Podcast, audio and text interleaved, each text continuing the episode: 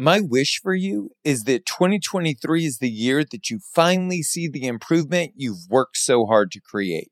And Yelp for Restaurants is here to help. This year, we're launching new tools and programs to make this year your best year. In addition to the content you already love, we're launching a marketing series packed with actionable worksheets. We've got monthly webinars focused on the best business strategies out there. And as always, Yelp offers best in class software to help you optimize your restaurant and maximize your profits. See everything Yelp for Restaurants has to offer by visiting restaurants.yelp.com today. Now, here we go. Circumstances change and they have to adapt. What got them to the top is no longer applicable and they can't adapt because this is their nature. They think that's what success is. And Machiavelli said that's what dooms everybody. The ideal leader would be somebody who could continually adapt. Welcome to Full Comp, a show offering insight into the hospitality industry, featuring restaurateurs, thought leaders, and innovators. Served up on the house.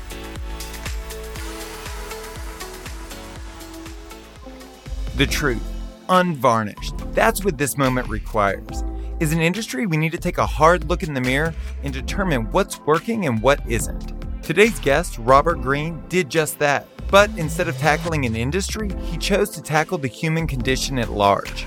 Robert is a New York Times bestselling author who's dug deep into the motivators of power, mastery, war, and human nature. In reading his books, I walked away with a better understanding of myself and of you.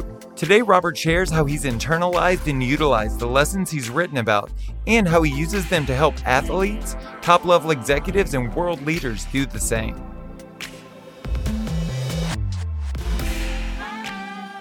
There was pain and there was pleasure. So the pain was I was ambitious. I knew that I could amount to something and that I would be a good writer in some medium, but I just couldn't find it. You know, I was trying to fit into these holes that I was like a square peg in a round hole. They weren't quite mixing.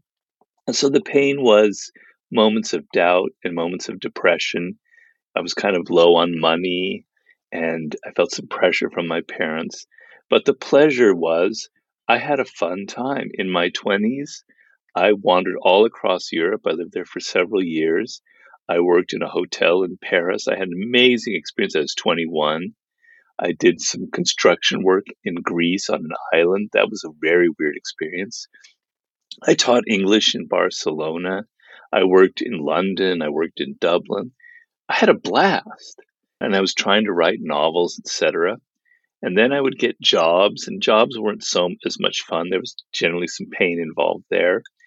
But I had great moments. It's great to be young and to try your hand at many different things and to be open to all kinds of experiences. And deep down, as I've explained in many interviews, I was wandering and there were moments of doubt and depression. But the human being has several layers to his consciousness. So the front part is saying, damn it, you're not amounting to much. But in the back of my mind, a little voice kept saying, no, something's going to happen. Don't lose faith. Don't let people bring you down. Don't let them tell you you're, you're a loser, you're not amounting to much. I had this sort of elemental faith that something would happen. And that voice just never quite got crushed enough because if it did, I wouldn't be here talking to you. Somehow it managed to survive those painful moments and those moments of doubt. So, when you were writing the 48 Laws of Power, I'm curious. One of the big lessons that I took away from your writing is to plan all the way to the end. Now, did you take your own medicine in that moment when you were writing that book? Were you like, all right, this is it, this clicks, and you laid out the entire path in your mind in that moment? No, it's a mix of things. As I keep now, it seems to be the theme here of my talk. There was moments where I had like an end game in mind. I had an overall vision of the final product. And that's what I tell people in any kind of business. That's really what planning all the way to the end is. You have an idea and you can foresee the ending. It's kind of like a Greek god looking down from Mount Olympus and they can see the whole future mapped out. You have a vision of what the 48 laws, of what I think the 48 laws of power will be, right? That included the things on the side, the weird kind of quotes, etc., and the structure.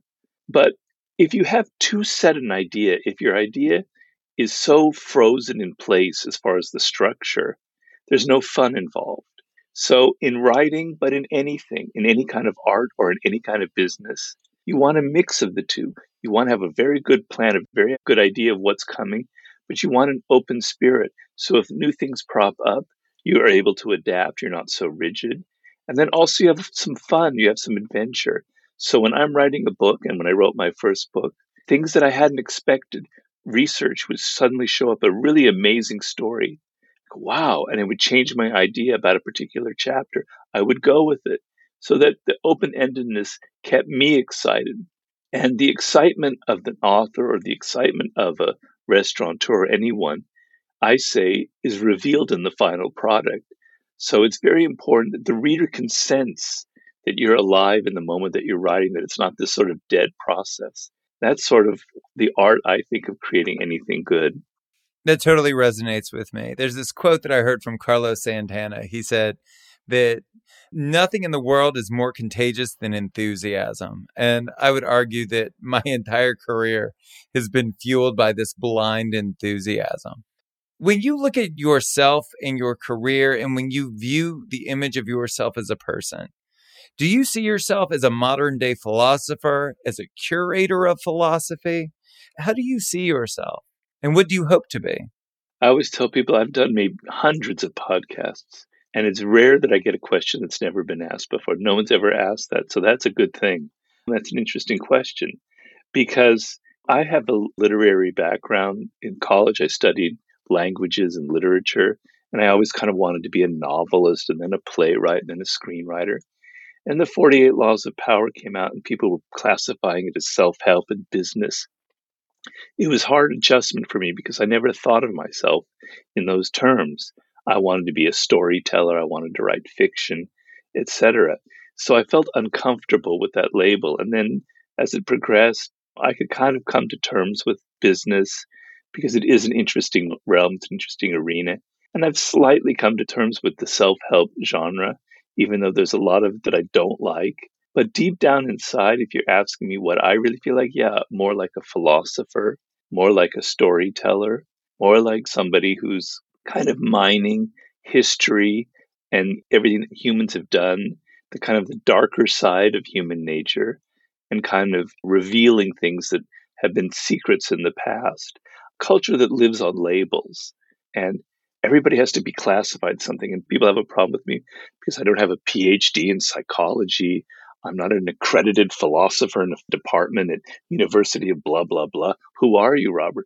I'm this fluid person that kind of mixes in between all of these things and i'm fine being fluid because i've always been like that. I've never quite fit into any sort of category. I don't know if i'm answering your question but the answer is i'm fine not fitting into anything kind of.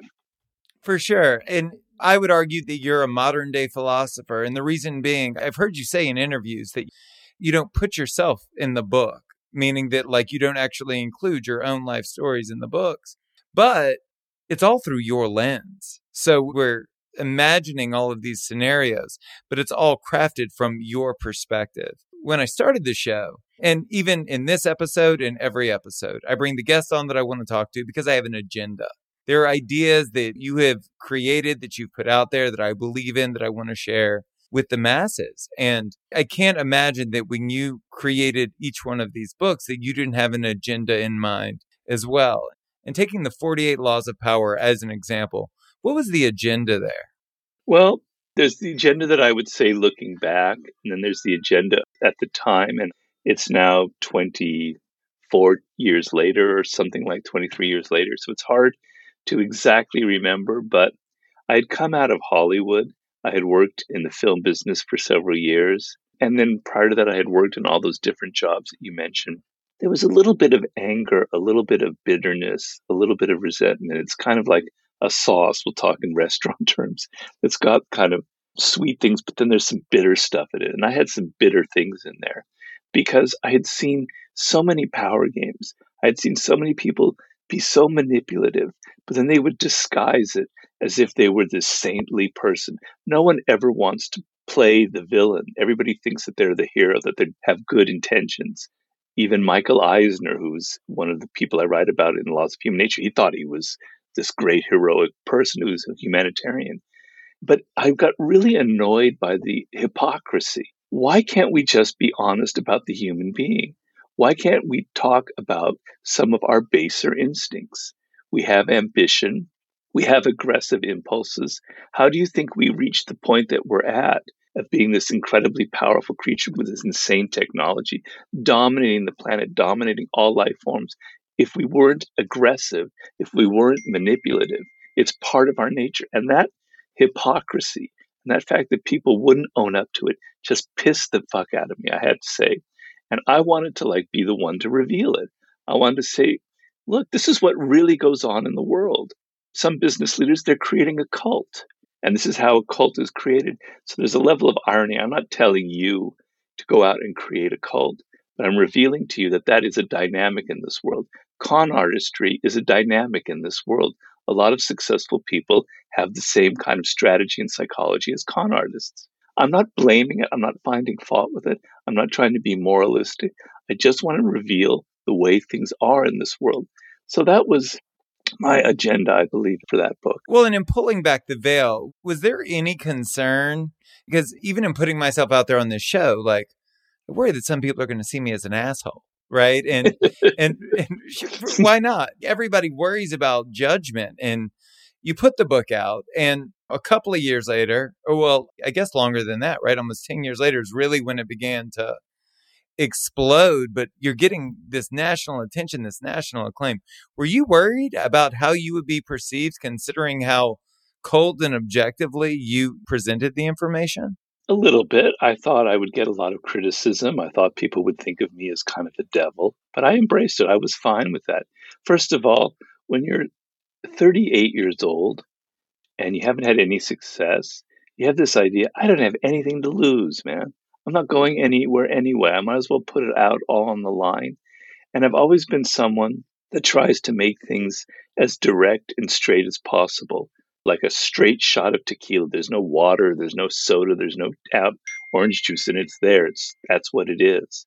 All the things I've ever written, that's always been my strength. This kind of weird sincerity that I have. And so I actually expected to get more negative criticism than I got in the, in the world. And I embrace the negative criticism because at least it shows that I'm hitting a nerve. So when people think, Robert, you shouldn't have written that book, there's something wrong with you. You open Pandora's box now and you've let in all this evil in the world. Well, I'm thinking, well, that's kind of revealing more about you than it is about me. It's showing your own little inhibitions, your own problems, your own obsessions. And so I like when people have those kind of strong reactions. But there's the P.T. Barnum rule that no attention is bad attention. So when we first were doing the 48 Laws of Power, the editors who bought the book at Viking Penguin, they were a little bit worried about some of the rough edges and about the weird structure.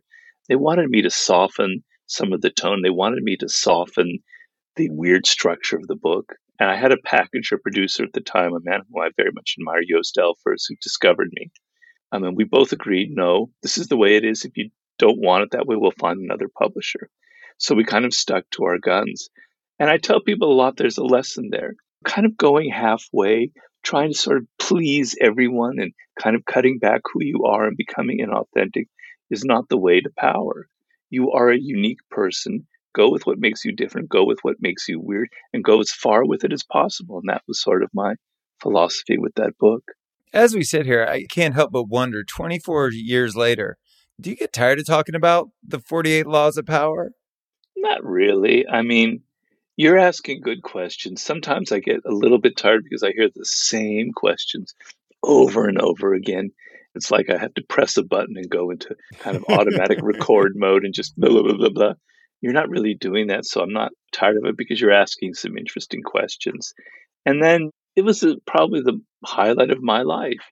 I went from this guy living in a one bedroom apartment in Santa Monica, barely able to make rent. I made enough money in Hollywood, but what I would do is I'd work six months and I would quit my job and I would try to write. So I was always living kind of hand to mouth. And then overnight, I was being flown off to Italy to meet the ex president of Italy. It was like a fairy tale, you know? It's like Mr. Toad's Wild Ride at Disneyland. So it's a very exciting moment. So I don't really get too tired of talking about that. It's just, I look at you and I see complexity. I think you're so interesting. I have heard you speak in the past about, and I'm probably going to butcher this, but amor fati, a love of fate. Oh, was pretty good. Amor fati. There we go. Yeah. it sounds better when you say it. Um, well, it's Latin. I could even be wrong, even though I did study Latin. So, I, but yeah, what about that? I'm curious. Well, one, can you explain to me kind of what it means, what it means to you, and then how you managed to model your life after that philosophy? Well, it's probably something that's a little bit ingrained in me. Like, I don't see the point of belaboring something that happened in the past. And what if I'd done this? What if my parents had been more like that? I just sort of like go with what happens and sort of accept it. That there's a reason behind everything. In the moment, you might feel pain, you might feel anger, but later on, you always see that there's a purpose to it. And that was always been my process. But the expression amor fati actually comes from Friedrich Nietzsche, the great German philosopher, my favorite philosopher, by the way. Anyway, he was involved with this woman named Lou Andreas Salome, a very famous, wonderful woman who I highlighted in The Art of Seduction, who ended up seducing Nietzsche and Gustav Mahler and Sigmund Freud. And she wrote this poem about how you need to accept even the pain in life. Because if you accept the pain in life, then you're accepting life itself because we die, we face constant separations. Life involves endless hardship. And if you accept it, you're affirming life itself. And Nietzsche found that amazing. He was very much influenced by her, and he kind of crafted, perhaps inspired by her, and inspired by the thing, this idea of amor fati. And what it means is that everything in life isn't bad or good, it just happens. It's kind of, I mean, Zen Buddhism inculcates that idea very powerfully. It's just an event. You interpret it, your mind interprets it as good or bad, but it's actually just life happening. Things occur to you. It's inevitable that you have to leave your home, that separations occur in relationships, that you're criticized for this and that, that your book or your restaurant fails. It's inevitable. But if you're able to surmount the pain and not complain about it, that means that you're living as completely as possible. You're accepting everything.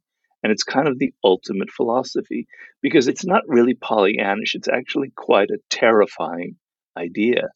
It means that the pain in your life is teaching you something and it's necessary. It's good. You want to suffer in life. You want to have hardships because they're teaching you something. If you try and have your life where you're always avoiding failure, you're always avoiding unpleasant things, you're not really living, right? And deep down inside, you're afraid of death itself, which is the paradigm for all fears. These are micro fears that stem from the macro fear of death. So if you accept even your own death, your own mortality, nothing's going to phase you anymore. So it's a philosophy that has power on so many different levels. And if you catch yourself in a moment where you're complaining about this, that, or the other, which we all do, and I even do, I can't avoid it, then really what you're saying is you don't like what's happening. You don't like the process of life itself. And you want to get over that. You want to not feel like that. You want to embrace the totality of the picture.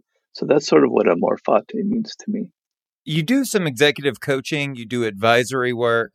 And I can imagine that based on your wealth of knowledge, you're a valuable resource. I'm curious though, how much of your coaching comes out of your own life experiences and how much of it comes out of the lessons that you've learned through research? Well, they're inextricably intertwined, if I can do such a word salad there. So, obviously, the books come from a lot of my own experience, right? I have a particular lens, as you put it, on life, slightly amoral lens, if you will. And then I've been researching books, researching material for 23 years, 24 years, and you have no idea how many books I've read for for all of this. And then on top of it, I've dealt with people like yourself, some celebrities like 50 Cent wrote, wrote a book with him, and I've done consulting with very powerful people. I've learned an incredible amount in dealing with them and seeing patterns in their life. And so the two are intermixed.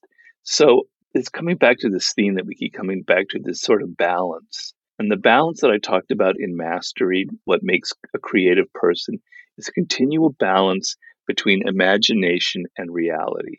So if you're only looking at your experiences, at what people are telling you, your knowledge and your ideas are kind of flat because they're only based on but if it's just your imagination you can become kind of delusionary as you live just in your head but if you have ideas like i have ideas about people about the world and then you experience things and then that makes you think and imagine differently and then you experience more i compare that to like a drill like one of those drills go like that deeper and deeper into the wood. You're getting closer and closer to the reality. That's sort of how the mind works at its optimal.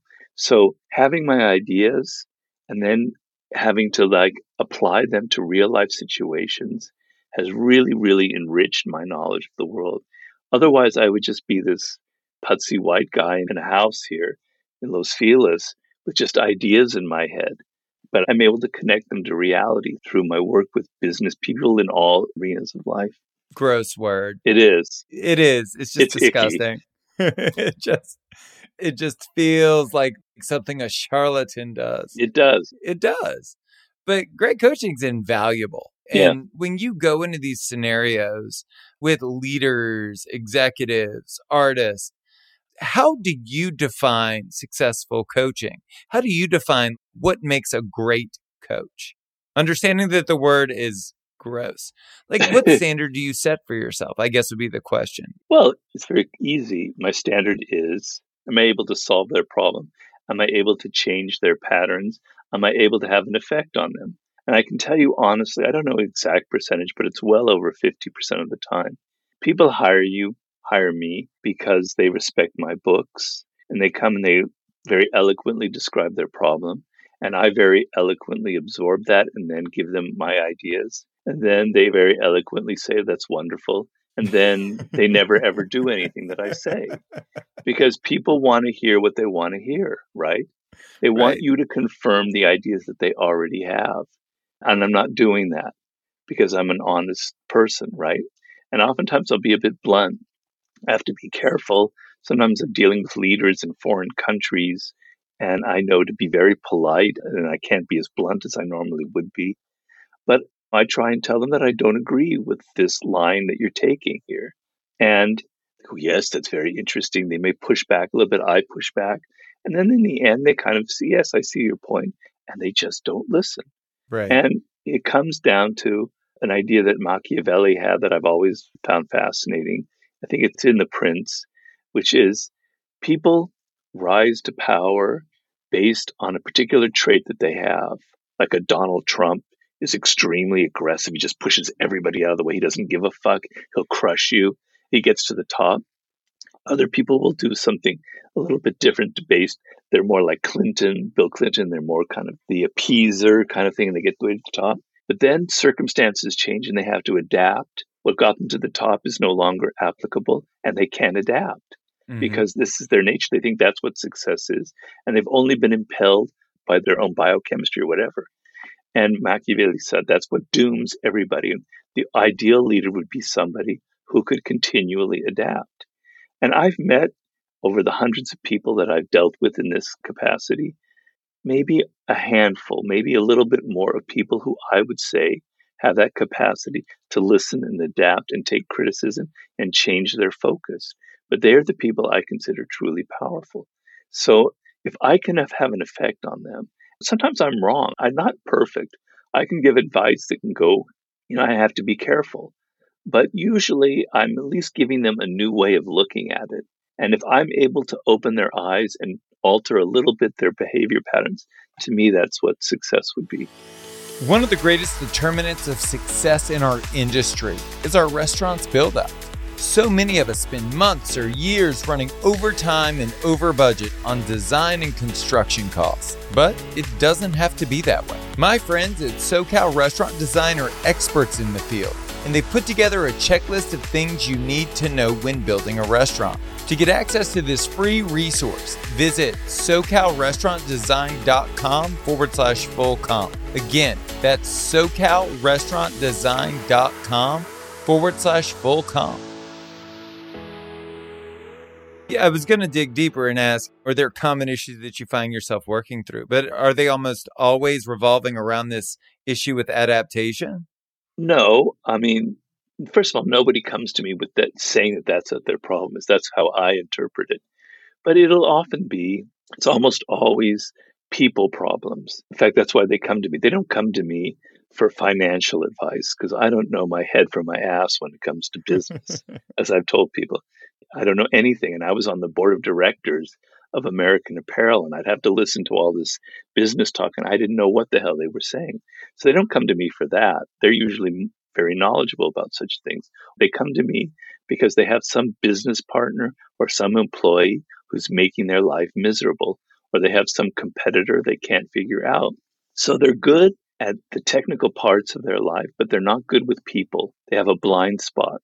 If you're in a position of power, it's a very unusual position because nobody's going to be honest with you because their survival in the court, because it's like a court, Louis XIV type court, in the court, their job, their survival, their bread depends on pleasing the king, the boss, the queen, the king. And so the king or queen is always hearing praise, is always hearing flattery. Oh, that idea is wonderful. It's great. You're doing the right thing, etc. So they're surrounded by people who are never being honest, who are never telling them the truth. And it's very difficult and it's very confusing. So they bring me in as kind of another voice. I'm not going to be that person. I'm not going to flatter them, although I have to be a little bit careful because everybody has an ego. But I'm going to give it to them straight. I'm going to give them advice that no one else is giving them. And it always inevitably involves human nature and psychology, which is why I wrote my last book on the laws of human nature, because I determined after over 20 years of doing this that this was the root of the problem. People don't understand the psychology of the humans that they have to deal with. It's like they're operating blindly and they're tripping over chairs and ottomans, etc., because they don't understand basics about human psychology. I couldn't agree with you more. As we deal with the current labor crisis in the hospitality industry, I think there's much to gain from your book on human nature in the way that we're obviously not motivating people in the way that they need to be motivated to come into the industry. And even though it's getting national attention today, this is a problem we were tackling in 2017 and 2018 as well. It's been impossible to hire hourly employees. Oh, really? Oh, yeah, impossible. And I truly believe that if we better understood the nature of the employees that we were trying to indoctrinate into our industry and into our belief systems, I think we'd be way better suited for the future and the new world of work that we seem to be venturing into. Running a restaurant, I mean, I can imagine, I've never done it, must be a really, really difficult, naughty job. I mean, naughty, K N O T T Y, right? Could be naughty as well, but we're not going to get into that. but you have to deal with your employees who want to be actors or screenwriters here in LA, have got their own agendas. Their loyalties is that thin. Then you've got the chefs who are all got their egos and, and the sous chefs and all that. And you've got all the difficult, whiny customers who are so now in social media, so ready to like slam you. It must be like dodging bullets left, right, and center. It must be hard. I can only imagine. Yeah, I mean, it is. But I'll also say, like, I can read any one of your books and say that the struggle that we deal with with focus must be very similar to the struggle that you deal with when trying to organize information for a book. I believe that there have to be lessons in your organizational infrastructure and the way that you have organized both your life and your mind that would directly apply to the restaurant industry. Yeah, but the only difference is I don't have to deal with 20 people who each have their own weird issues. So, like in a corporation where I'm a little bit more comfortable as far as advice is, there's usually kind of a unifying spirit right? And people see their careers advancing further in this direction. But a lot of people who, because I worked in restaurants before, I was a waiter here in Los Angeles and abroad and many places. So I've done that and I know what it's like. You're not thinking this is a career, right? It's just like a temporary little way station. So some people are diligent and they want to please customers. Other people couldn't care less, right? So you're dealing with all kinds of different psychologies and people are so difficult like that. So I don't have to deal with that. I have other organizational issues. And to me, the only thing I can see is the level of focus that I have to bring to my own work is very intense, right? I can't let up for a minute. I have to concentrate and focus on what this book is about, what the tone is, and all the little pieces that go together. And I imagine a chaotic business like restaurant having a kind of a larger view and being able to focus on the larger issues and not getting drawn into all the little emotional dramas that people are sucking you into. I mean, that might be the similarity. I don't know, but I've never had to coach or work with anybody in the restaurant business, to be honest. I'm just imagining. It would be interesting, though. Well, as soon as I have the money, you will be my first call. okay. Okay. But we could try a little bit of that here. I mean, we're looking at 110,000 restaurants closed permanently during the pandemic. Whoa. And there's now this national, global understanding that there are foundational issues within the industry that just need to be tackled. Our issues deal with, I think, with a lot of the stuff you deal with in your coaching. Pardon the gross word. I think uh, I think that we deal with a lot of people issues on a lot of levels. I think that, that we deal with a lot of leadership versus management issues. And I'm curious to know, are there laws or lessons that you've learned over the years that you think would benefit hospitality professionals? Well, as I said, I've not, my only experience is 40 years ago, Jesus Christ, working as a waiter, maybe a little bit less, but in that vicinity. So it's vague. But the commonality in business for any kind of business, but I think it would apply to restaurant, is getting people on the same page, getting them excited about the particular restaurant or hotel or whatever it is. There's a kind of spirit, a philosophy that your company is, or whatever it is, is kind of behind. I don't know what it will be. It's the kind of restaurant that's organic food, that's helping the environment. There's some kind of cause attached to it. And that cause can be anything, or it can be the opposite. You're politically incorrect. You have the greasiest, fattiest food, like Emeril Lagasse back in the day, and it's much cholesterol as possible. Whatever. You have an idea behind it, and you're kind of getting people to coalesce around this idea. It's an army type idea. You're creating an esprit de corps and you're uniting them around a basic fundamental idea that guides your restaurant. It's anything as trivial as that. And I'm not saying restaurants are trivial, but it has to have some kind of purpose behind it, something that's different from any other restaurant.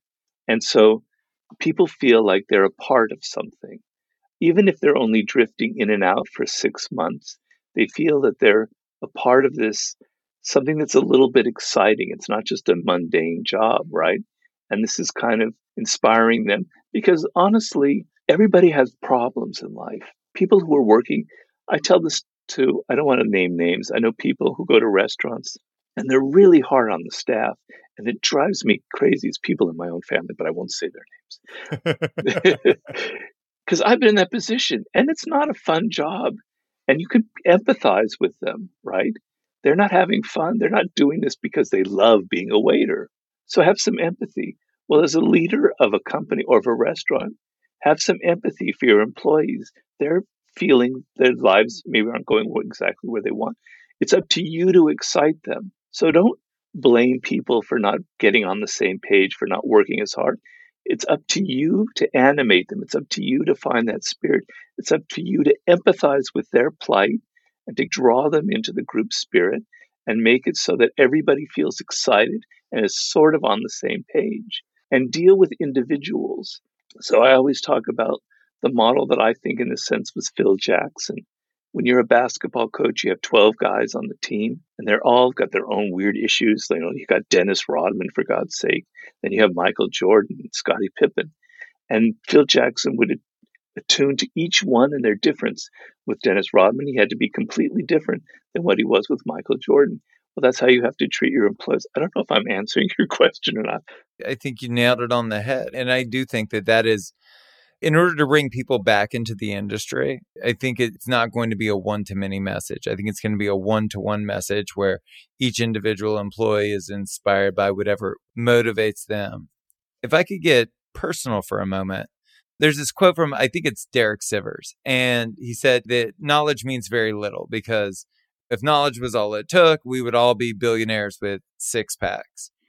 And I think that 2020 felt for many of us the way 2018 probably felt for you.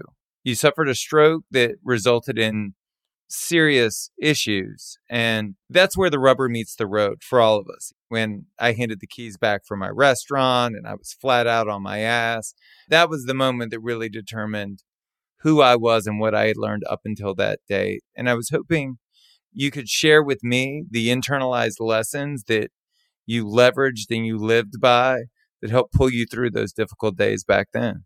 Well, the difficult days aren't over. I'm not complaining because I'm alive and I very easily could be dead. And I very easily could have had severe brain damage in which I couldn't write another book. And as somebody who lives through ideas, that would have been probably the worst fate of all. It would have been better to be dead. So I'm very grateful to be alive, but the struggle continues. Essentially, I was a very physically active person. I would take hikes in Griffith Park quite often. I would ride my mountain bike into the hills. I would swim, exercise every single day. It was my way of de stressing and it was my way of getting my head out of my work, right? And suddenly that's all taken away from me. So initially, it was just the fact I'm alive, I'm in a hospital, I can't move. And I was actually pretty good then because I had this idea that I would recover within a year or two and be back to my old life. That's sort of what I thought. And then slowly it dawned on me that this is going to be a day to day struggle. So months later, I could kind of walk and I could walk with a cane and I could see some progress and slivers of hope would keep me alive. But then as the months went on, it became clear that I wasn't going to instantly fall back to my old ways. It could take five, six, seven years. I still can't like go take a hike. I still don't have a way of decompressing from all the stress of my work. Although I bought a special recumbent bicycle that allows me, and that's my one escape. And if I didn't have that, I don't know what would happen to me. So, this major component of getting out of my stress and out of my head was taken away. And I've had to compensate for it and find other ways and not complain and not get down on myself, which I do. I have to admit that sometimes I go, What's wrong with me? Why aren't I improving faster?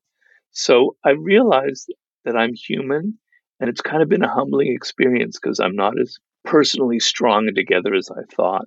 This has been a challenge like I've never had before. And I have moments where I'm feeling great and then I sink down. So it's like a day to day struggle. And all I ask for is that in a few years, I can do those things that I loved. So right now I'm writing a book slightly inspired by that kind of near death experience, which is about what I call the sublime, which was sort of the last chapter of the laws of human nature. And it's basically this idea that we live in a world that's got so much banality and trivia, and we're all enclosed in this kind of circle with all these conventional ideas and rules of behavior, and we're suffering and we're repressed, and we're drinking alcohol and we're binge watching shows and we're miserable. But outside that circle is what I call the sublime. Things that you don't normally think, things that you don't normally do. And they, they're life, that's what Maslow called peak experiences. And they're insane. They're life changing. I've wanted to do this book for 15 years, but I got derailed by other projects. But now it has much more meaning to me because I nearly died. And so the ultimate thing beyond that circle is death itself. And the thing is, normally when I write a book, I'm blocked and okay, I'm going to go run up in the hills. My best ideas would come to me. I can't do that. So what do I do? I've had to compensate.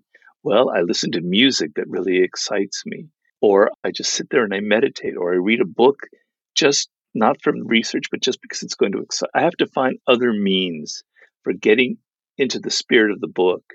And so it's been a continual adjustment and struggle. But at the end, the sun is shining out here in Los Angeles. The birds are chirping. My wife's in there cooking up something for me. I'm happy. I'm alive. It could have been a lot worse. So, but the struggle goes on. I don't want the idea that I'm like this superhuman being that's managed to overcome something like a stroke because I haven't. I'm struggling, but I'm learning a lot through it. My last question for you What books have made the biggest impact on your life? Well, years ago, I read something, I think it was a French philosopher named Diderot, but I'm not positive, which was basically the same ideas that come to you over and over again are the ones that are the most important to you, right? And so there are ideas that I read about when I was very young that had a major impact on me. So books that I read now, when you're younger, things had more of an impact on you because the clay was still a bit wet and you could be molded by it. And now when you're a crusty old grumpy man like me, it's a little harder. I mean, I try and keep that clay wet. I try my hardest, but it's not the same as when you were 20 or 14. So, as I mentioned before, I read books by like Friedrich Nietzsche that had a tremendous impact on me. I also read books because I was kind of a hippie back then. I had very long hair. I kind of looked like Peter Frampton. I was into drugs. I have to admit it. You know, I'm not going to hide that. And I read books by Carlos Castaneda. A lot of young people probably have no who the hell is Carlos Castaneda. He was this wonderful writer in the 60s. Have you heard of him? No.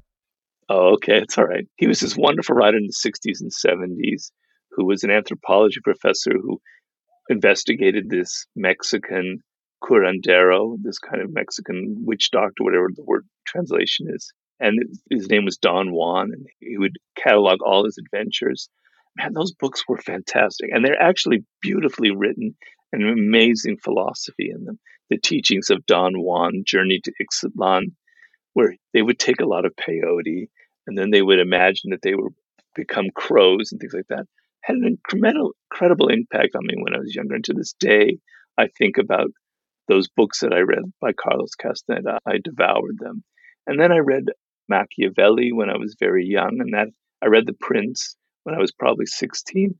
Did I understand any of it? Probably not, but it had a big impact. And then I went and studied ancient Greek in university. And a writer that had a huge impact on me was Thucydides, who wrote the history of Peloponnesian War. I love people who write with a kind of gritty style, who don't put a lot of flowery language in there, kind of hit you directly. And he had the most amazing style. So I was so influenced by that. And then there were writers of fiction, because I read a lot of fiction that had a huge impact on me. I don't want to go through the list. I'm going to start boring people with names they've never heard of. But those are the things I was searching. I was into something that would get me out of my kind of cloistered life in Los Angeles because I grew up here and things from other cultures. I tell people this all the time. You can travel in your own little room to the far corners of the world and to all different periods of time through books. It's the greatest thing that we humans have ever created. And so, being in my little room growing up in Los Angeles, I could travel to ancient India, to ancient Greece, to hang out with Socrates. I could be with the Romantic poets in the 1800s. I traveled all over the world and it completely changed me.